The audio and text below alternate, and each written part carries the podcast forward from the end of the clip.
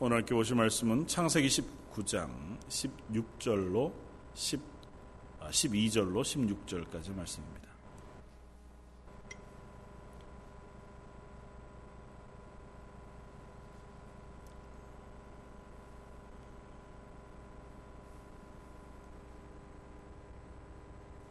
창세기 19장 12절로 16절까지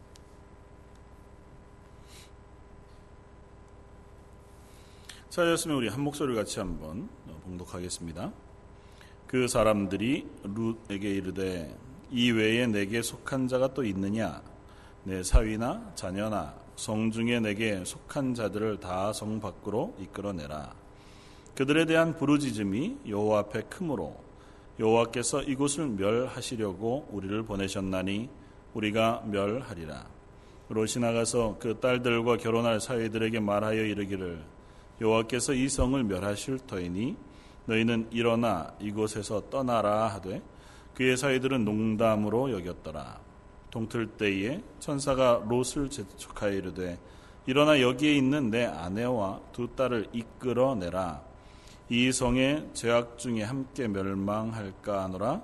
그러나 롯이 지체함에 그 사람들이 롯과 롯의 손과 그 아내의 손과 두 딸의 손을 잡아 인도하여 성 밖에 두니 여호와께서 그에게 자비를 더하심이었더라.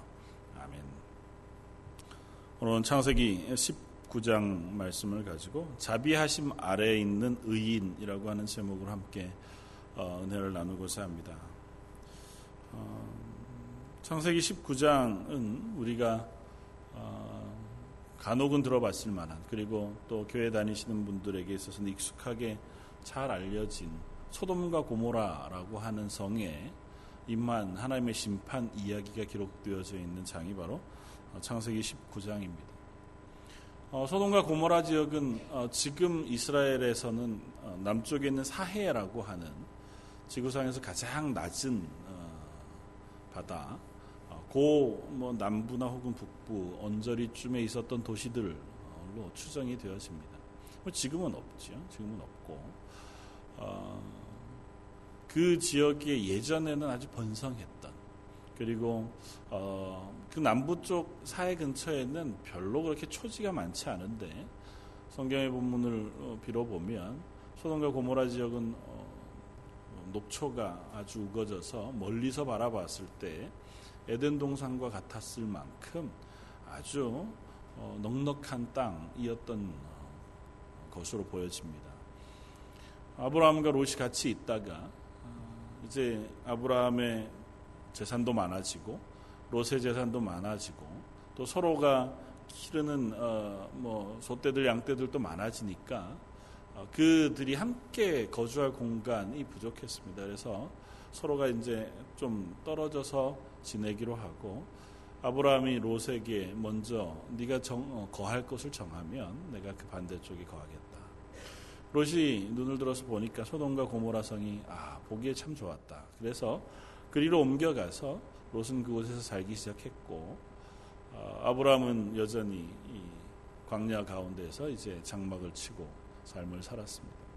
오늘 19장 어, 앞쪽의 18장 이야기는 우리가 지난주에 살펴본 것처럼 부지 중에 아브라함이 천사들을 대접하고 어, 뭐 인간의 모습으로 현현하신 아마 하나님 성부 예수님 어, 성자 예수님이시거나 혹은 신현하신 인간의 모습으로 나타나신 하나님과 동행한 천사들을 대접한 그 모습, 어, 그 이야기가 기록되어져 있고 그들이 소돔과 고모라를 향하여 이제 멸망하기 위하여 그곳을 멸망시키기 위하여 그 땅을 살펴보러 가는 그 와중에 하나님께서 아브라함에게 친히 그 이야기를 말씀하시고 아브라함이 그 하나님 앞에서 중보하여 간구하고 기도해서 그 땅을 향한 어떻게 보면 모렴치한 50명에서부터 어, 시작해서 10명에 이르기까지 어, 의인을 어떻게 악인과 함께 멸망하시겠습니까? 하나님은 공의로우신 하나님 아니십니까?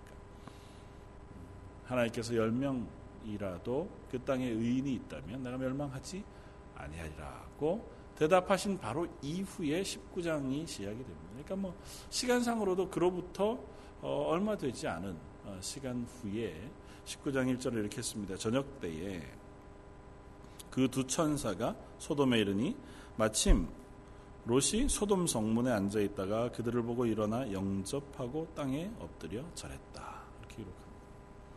그리고 이르되 내 주여 돌이켜 종의 집으로 들어와 발을 씻고 주무시고 일찍 일어나 갈 길을 가소서. 그들이 이르되 아니라 우리가 거리에서 밤을 새우리라. 롯이 간청해서 그 두 사람을 자기의 집 안으로 들이고 그들에게 음식을 대접합니다. 아무 저녁 늦은 시간에 아, 이 천사들이 혹은 어, 하나님의 사자들이 아, 소돔 성에 도착했던 것 같고 소돔 성에 도착했을 무렵에 롯은 롯은 이 성문에 앉아 있었다고 특별히 따로 기록합니다.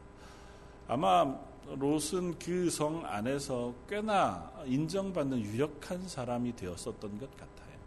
그러니까 롯은 소돔 성 사람은 아닙니다. 그러니까 그때 당시만 해도 여전히 가족들 혹은 친족들끼리 모여 사는 그래서 어, 자기 뭐 친족들끼리 그룹을 지어서 한 마을을 이루어 사는 뭐 한국에서는 집성촌이라 그러죠. 성씨가 같은 사람들끼리 모여 사는 마을처럼 지금 아브라함 시대에는 대부분의 도시들이나 혹은 어, 성들이 그런 식으로 모여 살았단 말이죠. 그런데 이 롯은 그 소돔성에서는 이방인이었습니다.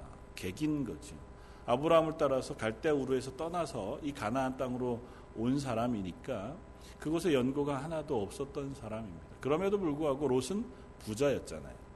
자기가 가진 바가 어느 정도 재산이 있었고 또 그 안에서 어, 어쩌면 아주 그 소돔성에서 잘 정착하기 위해서 수고하고 애썼는지 모릅니다.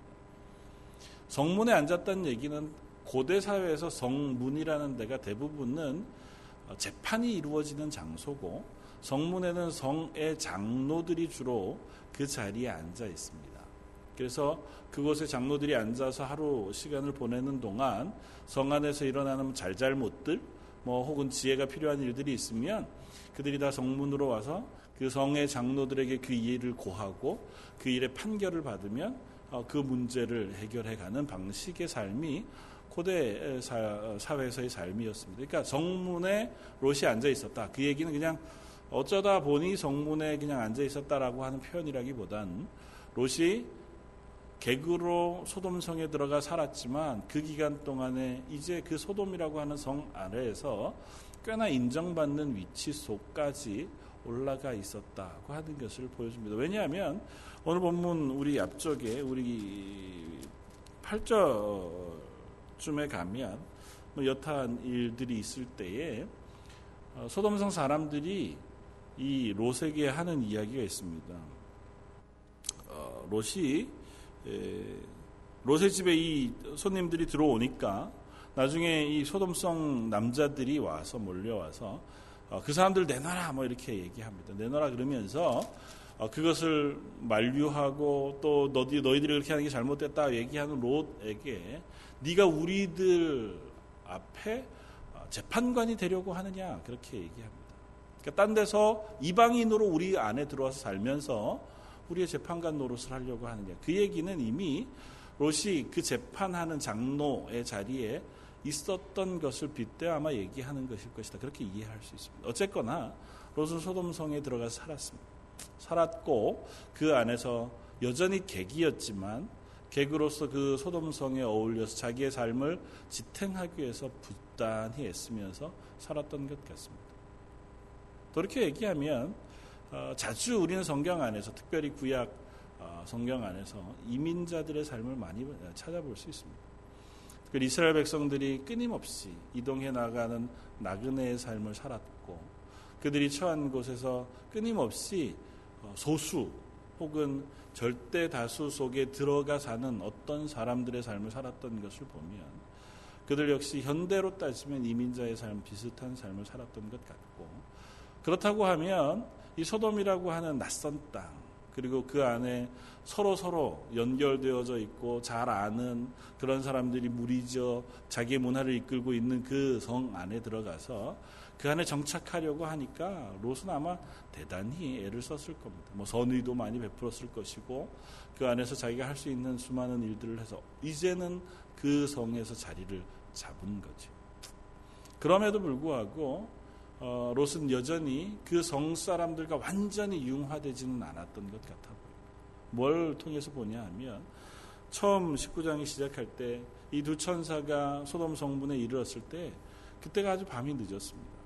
수많은 사람들이 있었을 테인데 소돔 성 사람들은 이 두 사람에 대해서 전혀 아무런 반응을 하지 않습니다. 그런데 유독 그 성의 객, 이방인 혹은 나그네로 살고 있는 롯만 이 두 사람을 보고 그를 접대합니다. 뭐 고대 사회 아브라함이 그랬던 것처럼 정말 너무 과할 만큼 손님을 접대하는 모습을 보여주지만 아마 이때 당시의 그 풍습 자체도 손님을 접대하는 것이 당연한 풍습이었을 겁니다. 그런데 롯은 그 일을 한단 말이죠. 아, 손님들이 왔고, 먼 곳에서 이 성을 찾아온 사람들, 아직은 롯이 이 두 사람이 천사인지 몰라요. 하나님과 연관이 있거나 뭐 그런 것에 대해서 전혀 깨닫지 못합니다. 그럼에도 불구하고 손님이 왔으니 대접해야겠다. 그를 우리 집으로 드려야겠다고 하는 마음을 먹습니다. 그런데 소돔 사람들은 전혀 안 그래요. 소돔 사람들은 나중에 와서 그 사람들을 내가 상관하리라 내놔라 이렇게 어, 폭동을 일으킬 뿐이지 손님이 왔으니 우리가 대접해야겠다 아니면 잘 거할 수 있도록 우리 성에서 그를 뭐 어, 지내도록 뭐 자리를 마련해 줘야겠다고 하는 마음들은 전혀 같지 않습니다.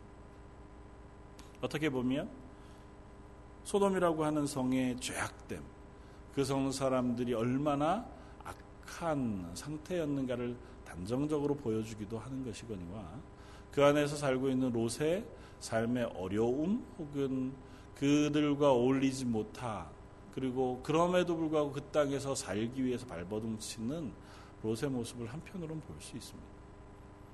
그러니까 롯은 전혀 자기와 다른 삶을 살고 있는 소돔이라고 하는 성에 들어가서 사는 거예요.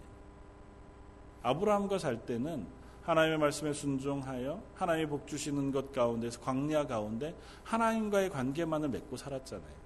그런데 이 소돔이라고 하는 성은 그게 없습니다. 마치 우리가 수양관이나 혹은 수련회나 뭐 이런 데 가서 부흥회를 하듯이 그저 교인들끼리 하나님의 말씀 풍성한 곳에서 살다가 끝나고 세상으로 뚝 나가면 이건 전혀 생판 다른 환경에 놓여지는 것과 비슷하죠. 어떻게든 서로를 경쟁해서 이겨야 되고 또 언제 뒤통수를 맞을지 모르는 그리고 어떻게든 아둥바둥 살아내기 위해서 애써야 하는 세상 속에 던져진 것과 같은 모습이 아마 롯의 모습이었던 것 같아요. 그러니까 요, 이 롯의 삶을 우리가 살펴보면 우리의 삶과 참 많이 흡사해 보입니다. 나중에 야곱도 그렇지만 롯은 아마 얼마나 애썼겠어요. 소돔이라는 성에서. 그 성의 장로의 위치까지 올라가기 위해서 수없이 고생했을 것이고 그럼에도 불구하고 그들과 섞여서 그들의 문화에 완전히 넘어가지 않기 위해서 자기 정체성을 지키느라고 얼마나 애썼는지를 오늘 본문을 통해서 잠깐은 아, 힌트로 볼 수 있습니다. 그럼에도 불구하고 이 롯의 모습이나 소돔의 모습은 하나님이 멸망하실 수밖에 없는 죄악된 모습으로 치달아가 있었던 것을 잠정적으로 보여줍니다. 소돔이라고 하는 성, 고모라고 하는 성, 그 성이 하나님의 멸망 아래 놓일 수밖에 없다는 것을 하나의 에피소드를 통해서 성경은 기록해 줍니다. 수많은 얘기들을 할 수 있겠지만 이 천사들이 롯의 강권을 못 이겨서 그의 집에 들어가서 이제 무교봉을 대접받고 그렇게 이제 잠자리를 청하려고 하는 그 순간에 온 소돔성 남녀 여기 보면 어, 남자들 중에 노소를 막론하고 그들이 이 롯의 집 을 향해서 왔습니다. 그리고 와서 그 집을 애워싸고 5절에 뭐라고 얘기합니까? 롯을 부르고 그에게 이르되 오늘 밤에 내게 온 사람들이 어디 있느냐 이끌어내라. 우리가 그들을 상관하리라. 뭐 자주 그 설명을 들으셨겠지만 여기서 상관하다는 것은 성적인 관계를 맺겠다는 겁니다. 그러니까 이 소돔성 여자들은 아니고요. 남자 중에 노소를 막론하고 모든 남자들이 와서 남자로 나그네로 이 성에 들어온 두 사람을 내놓으라고 얘기합니다. 그 사람들을 향해서 성적으로 자기네들이 상관하겠다. 그러니까 그야말로 타락의 끝을 향해서 달려가고 있는 모습을 소돔성이 보여줍니다. 소돔이라고 하는 영 어가 아, 남색하다 뭐 이런 식으로 번역할 수 있는 남자가 남자로 더불어 성적인 행위를 하다 그게 이 소돔이라고 하는 성 그 이름에서 유래되어진 단어일 만큼 이 소돔이라고 하는 성은 성적으로 아주 문란했습니다. 문란한 끝에 남자가 남자를 더불어서 그야말로 하나님 앞에서 죄악을 범하는 곳이 소돔이었습니다. 손님이 오면 아브라함이나 롯과 같이 그들을 접 접대하는 것이 마땅한 것이 당시의 풍습이었습니다. 그런데 소돔 성 사람들은 그들을 접대하는 것은 고사하고 그들을 데려다가 욕보이는데 혈안이 돼 있다는 것이요. 어떻게 사람들이 이럴 수 있을까요? 거의 뭐 미친 것 같아 보입니다. 어쩌면 이 사람들이 마치 요즘 좀 광란의 축제를 벌이고 있는 사람들, 뭐 그런 사람들이 밤새 술을 마시고 막 어, 자기들끼리의 세상에 빠져 있다가 보면 누구도 막론하지 않고 그저 그 문화 속에 그 분위기 속에 휩쓸려 들어가서 그 그냥 어, 파티를 즐기는 그런 모습들을 우리가 가끔은 보잖아요.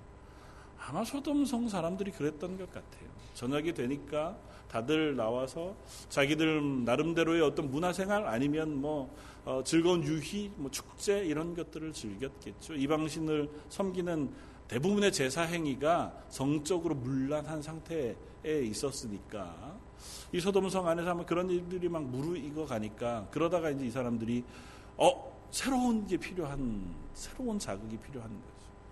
아 오늘 우리 성에 새로운 누구들이 왔다는 겁니다. 걔네들을 데려다가 그야말로 하나님 앞에서 죄악의 끝을 달려가는 소돔성의 모습을 보여줍니다. 롯이 그들을 향해서 나아가서 이야기합니다. 6절에 7절에 어, 이르되 청하노니 내 형제들아 이런 악을 행하지 말라. 그러니까 롯이 그들을 향해서 제발 이런 것 하지 마라. 이렇게까지 할 필요 없지 않냐. 그리고 나서 롯이 하는 행, 동이나 말이 좀 의아스럽습니다. 8절. 내게 남자를 가까이 하지 아니한 두 딸이 있노라 청하건대 내가 그들을 너희에게로 이끌어 내리니 너희 눈에 좋을 대로 그들에게 행하고 이 사람은 사람들은 내 집에 들어왔은즉 이 사람들에게는 아무 일도 저지르지 말라 그렇게 얘기합니다. 뭐 사람들이 그 말을 안 듣죠. 필요 없다는 겁니다. 그 사람을 끌어내라. 그리고 문을 부수고 들어올 기세가 되니까 이 두 천사가 그 사람들의 눈을 다 멀게 해서 이 위기 상황을 벗어나게 되었습니다. 그러면서 한 가지 좀 뭐 이 전체 문맥을 이해하는 데는 사실은 크게 지장은 없지만 왜 롯은 이렇게 얘기했을까요? 저희가 생각하기에는 소돔 사람들이나 롯의 얘기나 똑같이 하나님 앞에서 혹은 인간적으로 생각해 봤을 때 말이 안 되는 얘기. 내 딸들인데 손님들을 보호하기 위해서 내 딸들을 내놓겠다는 거잖아요. 어, 이런 일들을 어떻게 할 수 있을까요? 한 가지 단서는 이것입니다. 고대 사회가 남자와 여자의 지위 자체가 평등하지 않았고 또 특별히 어, 여성들을 향해서 상당히 낮은 수준의 인식을 가지고 있었던 것을 여실히 보여줍니다. 그러니까 뭐 일부 다쳐도 너무 흔했고 또 종들은 그저 물건으로 생각할 만한. 그러니까 롯에게 있어서 이 소돔의 문화 자체가 자기의 딸은 자기가 마음대로 할 수 있는 소유 정도쯤으로 이해하고 있는 것으로 보여집니다. 이것 역시 인간의 죄악으로 인하여 일어나는 일들이라고 생각이 되어요. 전체 본문과 상관없이 우리가 한번 고민해 보아야 할 문제이기도 합니다. 우리들의 삶 속에서도 이런 부분들이 여전히 남아 있는 것을 봐요. 인권의 문제 혹은 불평등의 문제라고 하는 것은 하나님 앞에서 우리가 깊이 고민해야 할 문제이기도 합니다. 왜냐하면 성경은 거듭거듭 하나님께서 인간을 당신의 형상, 하나님의 형상을 따라 창조하셨다고 얘기해요.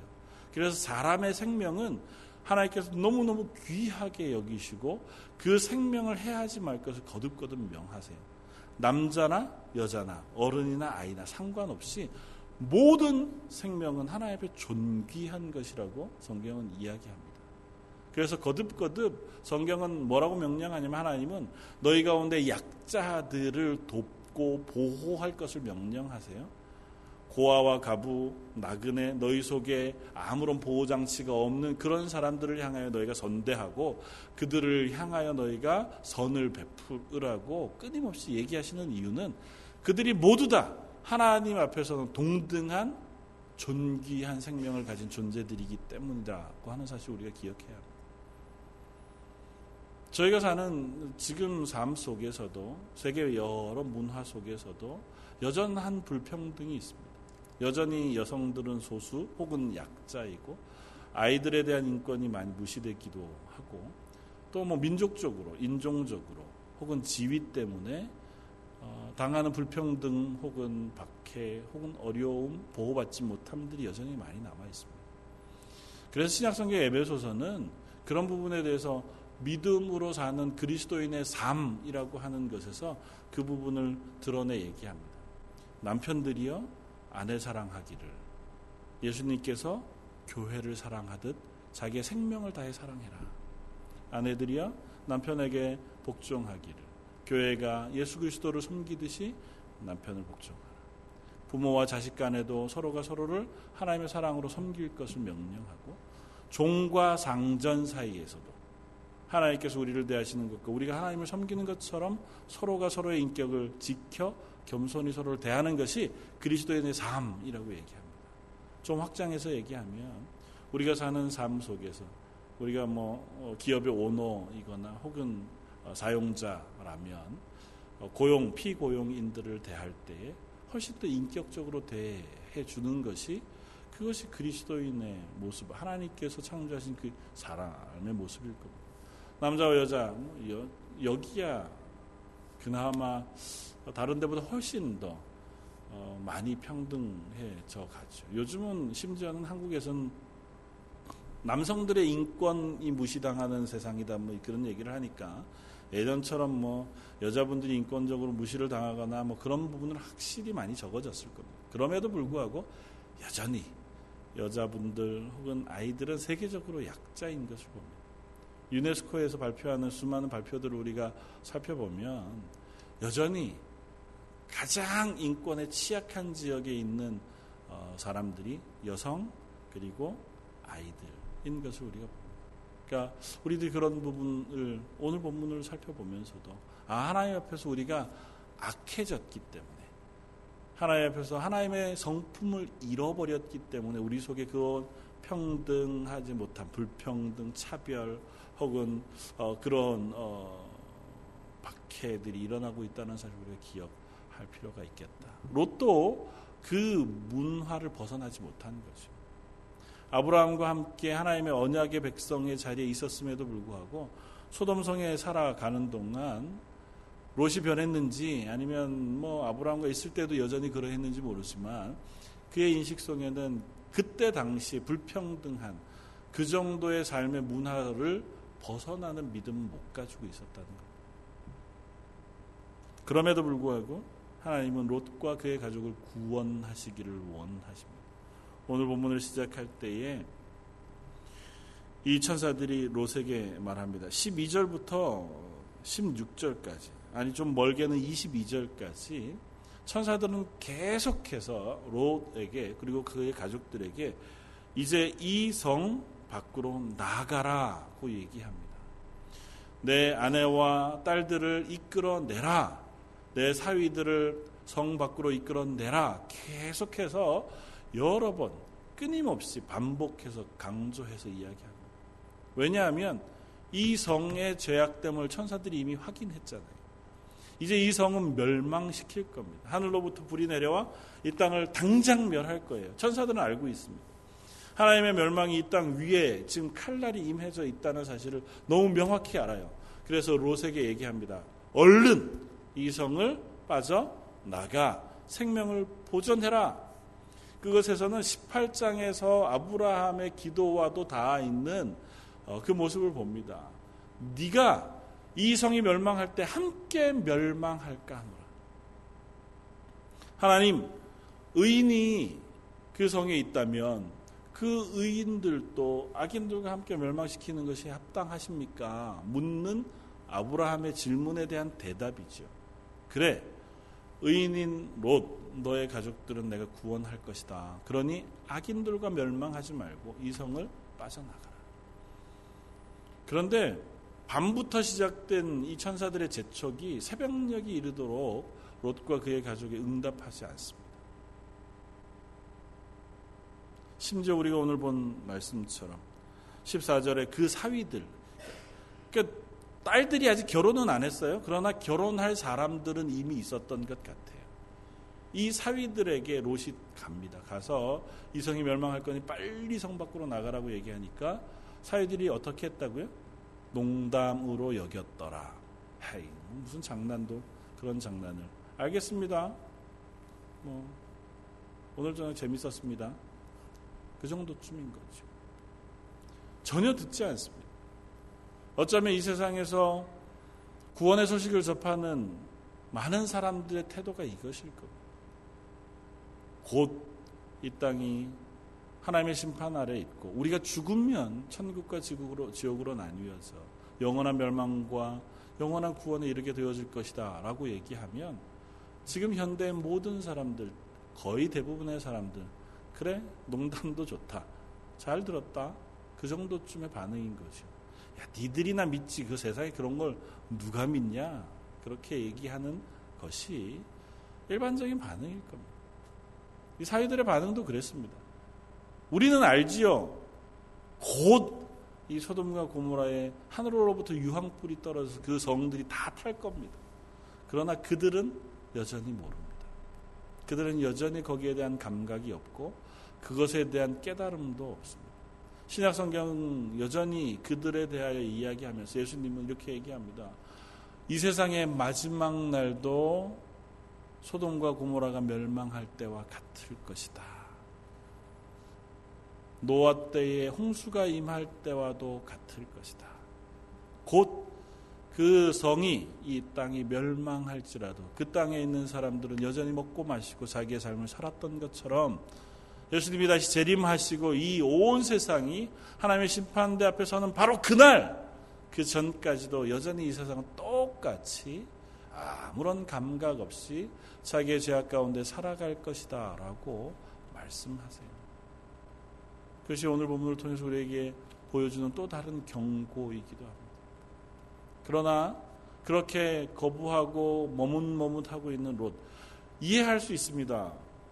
롯은 사실은 앞에 이미 한번 이 성이 동방의 큰 원정대로부터 멸망당해서 포로로 잡혀갔던 경험이 있어요. 아브라함이 그들을 뒤쫓아가서 그 뒤에 남아있던 그들을 찾아와서 비로소 다시 생명을 얻었던 경험이 있는데도 불구하고 다시 소돔성에 가서 살았습니다. 왜 그랬을까? 아마 소돔성에서 이루어 놓은 성공, 지위, 이것들을 놓칠 수 없었던 거겠죠. 내가 어떻게 이 성 사람들에게 신임을 얻고 장로의 자리에 오르고 그 성에서 그래도 일원으로 인정받고 살아갈 수 있게 됐는데 그걸 놓칠 수 없었던 거죠. 여전히 그 땅은 내 마음엔 안 들어. 이 사람들이 하는 행동이나 이 사람들이 하는 그 죄악들을 보면 하, 이런 데서 살아야 되나 싶기도 하지만 내가 이제껏까지 수고하며 이루어놓은 성공 혹은 기반들 이걸 다 버리고 떠나가기에는 용기가 없는 거죠.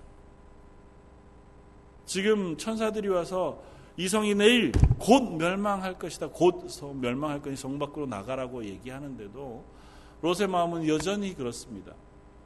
아, 이성을 떠나가면 난 어떻게 살지? 여기에 지금까지 이루어 놓았던 거 다 말짱 헛건데 그거 다 버리고 나가 무엇을 하면서 살 것인가 하고 하는 것이 롯의 발목을 잡았을 거예요. 그러니까 밤새도록 설득하는 천사들의 설득에 여전히 미적미적하죠. 말을 믿지 않은 건 아닙니다. 왜 사이들한테 가서 얘기하잖아요. 그 성을 떠나라고 얘기하는 걸 보면 이 성이 멸망할 거라는 사실을 믿었어요. 그랬는데도 못 떠났다. 하나님이 살아계신 것을 믿고 우리가 이 땅 가운데 죄악 가운데 살아가다가 멸망하고 말 것인 것을 믿어요. 알매도 불구하고 여전히 이 땅에 살아가는 동안 이 세상의 방식을 놓치지 못하는 연약한 우리들의 모습을 보는 것과 비슷해 보여요. 참다 못한, 보다 못한, 이제 시간이 다 된 그 시간에 천사가 그들의 손을 강제로 붙잡고 성 밖으로 이끌어 냅니다. 그제서야 어쩔 수 없이 천사들의 손에 이끌려서 성 밖으로 나왔어요. 오늘 보면 뒷이야기는 이렇게 연결이 됩니다. 그들이 성 밖으로 나왔음에도 불구하고 산으로 도망가라고 하는 그 이야기에 우리 산까지 너무 머니까 소알이라는 이 작은 성, 그 성까지만 도망가게 해주십시오. 사실은 소알이라고 하는 성은 이 소돔과 고모라와 함께 멸망할 다섯 개의 성 중에 하나예요. 작은 성이긴 하지만. 그런데 저 산까지 갈 마음이 없어요. 산까지 갈 힘이 없는 게 아니라 이 성을 떠날 마음이 롯에게는 아마 없었던 것 같아요. 그러니까 이 소돔은 아니라 저 조그만 성 조기쯤이라도 나를 살게 해주시면 안 되겠습니까? 왜 그러냐 하면 그 소알성까지 간 이후에 소돔과 고모라의 유황불이 내려요. 그것이 멸망하니까 불이 나게 소알을 떠나가지고 산으로 도망갑니다. 여기도 멸망하면 어떡하지? 그 두려움이 그제서 실제가 된 거예요. 그 전까지는 머릿속에서는 알았어요. 아, 저 성이 멸망하면 위험하겠구나. 그런데 산으로 가면 기반이 다 없어지잖아요. 산 말고 이 작은 성에라도 어떻게든 내가 살아볼 마음을 롯이 가졌던 거죠. 하나님 허락합니다. 그래 거기까지 가라. 내가 그 성은 멸망시키지 아니하고. 18장의 이야기 아브라함의 그 기도를 하나님 들으십니다. 롯 때문에 소알은 멸망 안 해요. 롯이라고 하는 한 사람 혹은 그 어, 의인 때문에 소알이라는 성읍은 원래 멸망해야 할 성읍이지만 멸망하지 않습니다.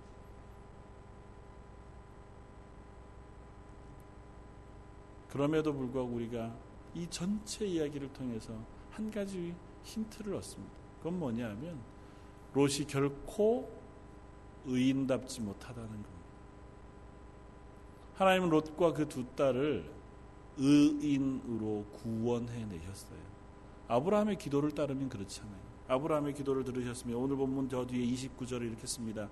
하나님이 그 지역의 성을 멸하실 때에 곧 롯이 거주하는 성을 엎으실 때에 하나님이 아브라함을 생각하사 롯을 그 엎으시는 중에서 내 보내셨더라. 아브라함의 중보의 기도를 들으시고 그 때문에 롯과 그 딸들을 구원해 주셨어요. 아브라함의 기도는 무엇이었냐면 그 성의 의인들을 악인과 함께 멸하시겠습니까? 열 명도 되지 않으니 멸망은 하셨, 시키셨어요. 그러나 그 가운데 롯의 기도 가운데 있었던 의인으로 판단되어지는 롯 그를 하나님께서 멸망시키지 않고 건져 내셨습니다. 그런데 건져내어진 롯과 그 두 딸이 구원받고 나서 한 행위가 30절 이하에 기록되죠. 구원받아서 산의 동굴 속에 들어가 있는 두 딸이 어떤 걱정을 하냐면 지금 소돔과 고모가 불로 심판당해서 멸망했어요. 심지어 함께 도망쳐 나오던 어머니가 롯의 아내가 그 소돔에서의 삶을 미련을 못 버리고 되돌아보다가 하나님의 명령을 어기고 뒤돌아보다가 소금 기둥이 되었어요. 그래서 이제 남은 건 셋밖에 없습니다. 아버지 롯 그리고 두 딸밖에 없는데 그들이 부랴부랴 소, 소알이라고 하는 성에 도망쳤다가 다시 산에 도망가 가지고 동굴 속에 숨어 있어요. 그런데 그 자리에서 무슨 생각을 하냐면 야 이제는 우리가 결혼하긴 다 글렀다. 자기네가 결혼하기로 작정한 약혼자들 다 죽었잖아요. 성도 다 멸망했습니다. 어떻게 할까? 에이 아버지에게 술을 먹입니다. 그리고 오늘 저녁에는 언니가 들어가서 아버지랑 동침해서 애를 갖고 그 다음 날은 동생이 아버지에게 들어가서 동생이 아버지와 동침해서 아이를 갖습니다. 그야말로 참 참혹하기 이를 데 없습니다.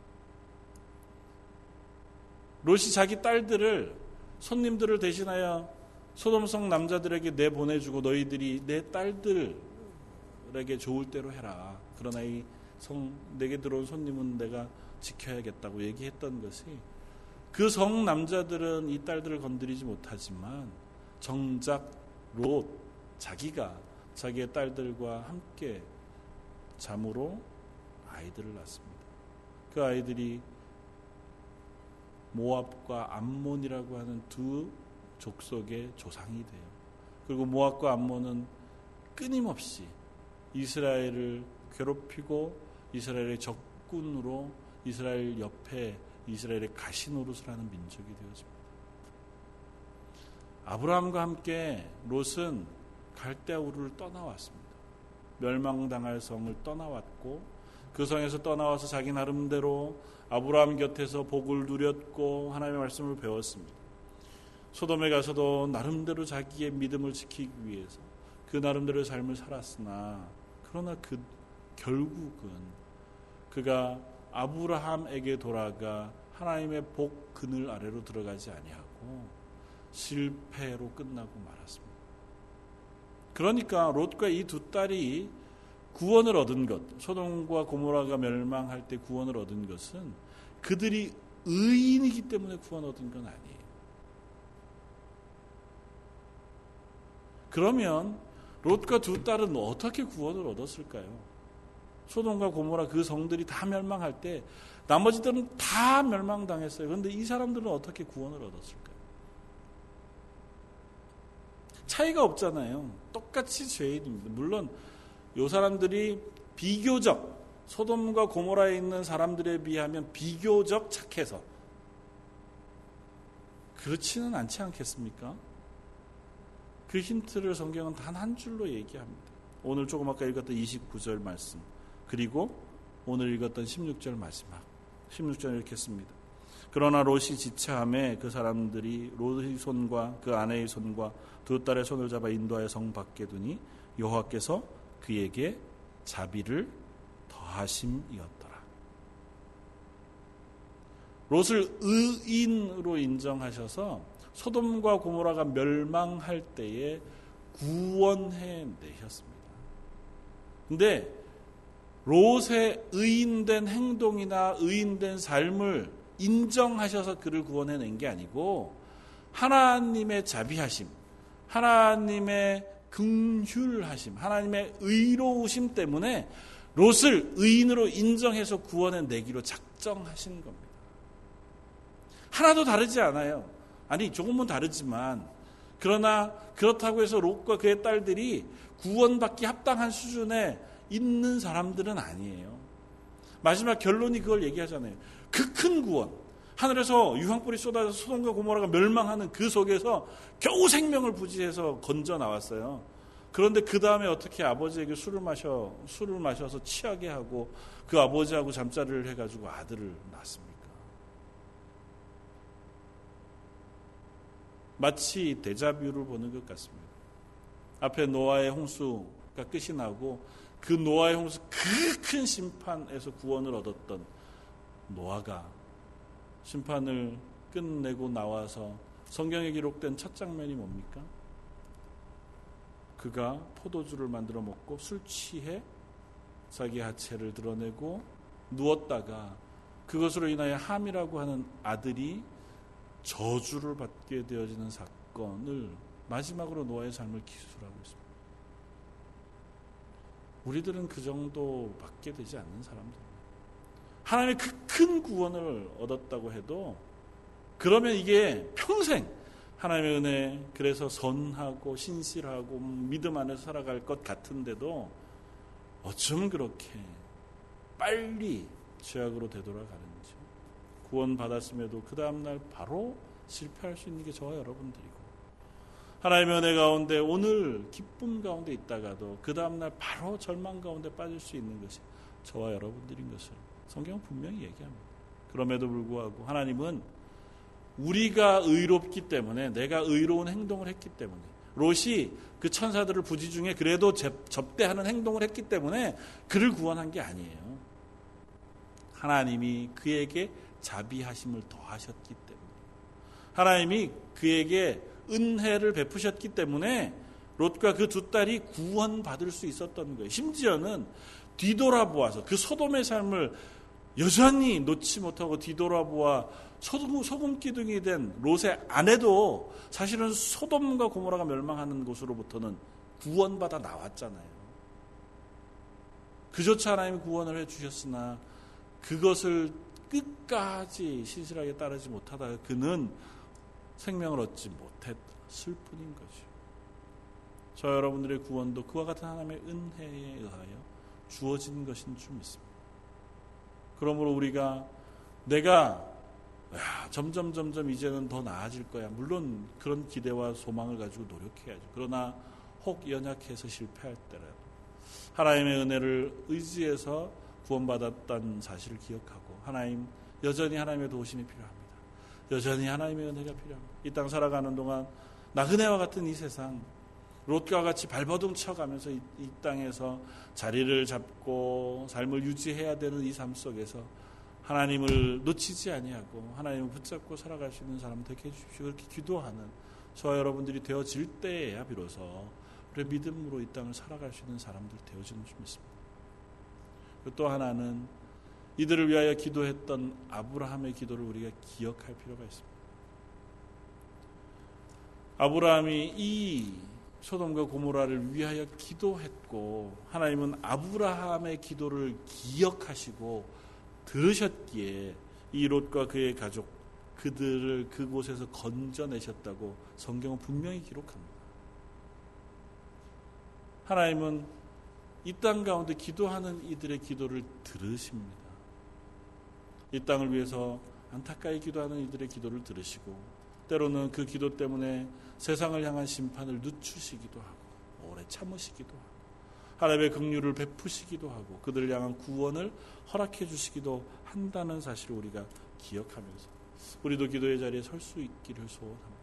나를 위해서뿐만 아니라 우리의 자녀들을 위해서 또 이 세상 가운데 여전히 죽어가는 수많은 사람들을 기억하면서 하나님 저들에게 긍휼을 베풀어 주십시오. 저들에게 하나님의 은혜가 필요합니다. 여전히 저들이 나나나 하나님의 은혜 받을 만한 자격이 없지만 하나님 나를 구원해 주신 것처럼 예수 그리스도의 보혈의 피로 우리를 살려 주신 것처럼 저들에게도 값없는 사랑 하나님의 그 놀라운 은혜를 베풀어 주십시오. 우리가 그렇게 기도할 때 하나님 우리의 기도를 결코 외면치 않으실 줄 믿습니다. 마지막으로 성경 한 곳을 우리가 찾아보면 좋겠습니다. 이사야서 62장입니다. 구약 성경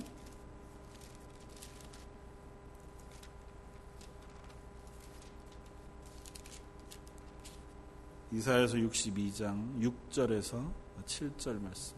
구약 성경 1043쪽에 있는 말씀입니다.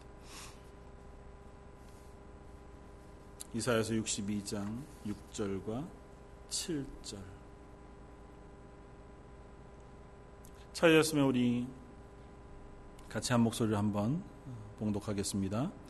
예루살렘이여 내가 너의 성벽 위에 파수꾼을 세우고 그들로 하여금 주야로 계속 잠잠하지 않게 하였느니라 너희 여호와로 기억하시게 하는 자들아 너희는 쉬지 말며 또 여호와께서 예루살렘을 세워 세상에서 찬송을 받게 하시기까지 그로 쉬지 못하시게 하라. 예루살렘이여 예루살렘이여 이거를 교회여 이렇게 부르시면 읽으시면 분명합니다. 교회여 교회여 내가 너의 교회 안에 파수꾼을 세워 중보하며 기도하는 기도자들을 세워 그들로 하여금 주야로 계속 잠잠하지 않고 기도하게 해서 그들로 하여금 너희 여호와로 기억하게. 그래서 하나님께서 쉬지 못하시도록 이 세상을 향하여 구원의 일들을 쉬지 아니하시도록 하나님의 극률하심을 베푸시는 것을 쉬지 아니하시도록 우리가 기도한다고 하나님께서 안 쉬시고 우리가 기도 안 한다고 하나님 구원 안 하시겠어요. 그러나 하나님 우리로 하여금 기도하게 하시고 기도를 들으시겠다고 약속하신다.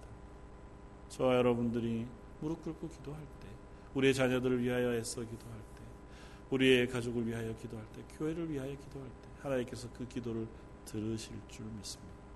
그리고 그것을 통해서 우리를 향하여 베푸신 긍휼, 그들에게도 또 세상 가운데도 베풀어 주실 줄 믿습니다. 기도하는 자리에 서는 저와 여러분들 또 믿음을 지켜나가는 그 일에 수고하는 저와 여러분들 되시기를 주님의 이름으로 부탁을 드립니다. 한번 같이 기도하겠습니다. 감사와 찬양을 받으시기에 합당하신 주님 소돔과 고모라가 멸망하는 그 자리에서 그 안에 발버둥 치며 살아가는 롯과 그의 아내 그 딸들을 건져내신 하나님 그들의 삶이 의롭기 때문이 아니라 하나님께서 그들에게 자비를 베푸시고 긍휼을 베푸셔서 그들을 구원해 내신 것처럼 저희도 이 세상 가운데 저 멸망받을 우리의 죄악 가운데 살아가는 곳에서 건져내어 하나님을 아버지로 부르고 또 하나님을 나의 하나님으로 부르는 구원받은 자녀가 되게 하시니 감사합니다. 그 구원의 기쁨을 기억하면서 여전히 세상 가운데 죽어가는 이들을 위하여 중보하고 기도하는 하나님의 교회가 되게 하여 주옵소서. 오늘 말씀 예수님 이름으로 기도드립니다. 아멘.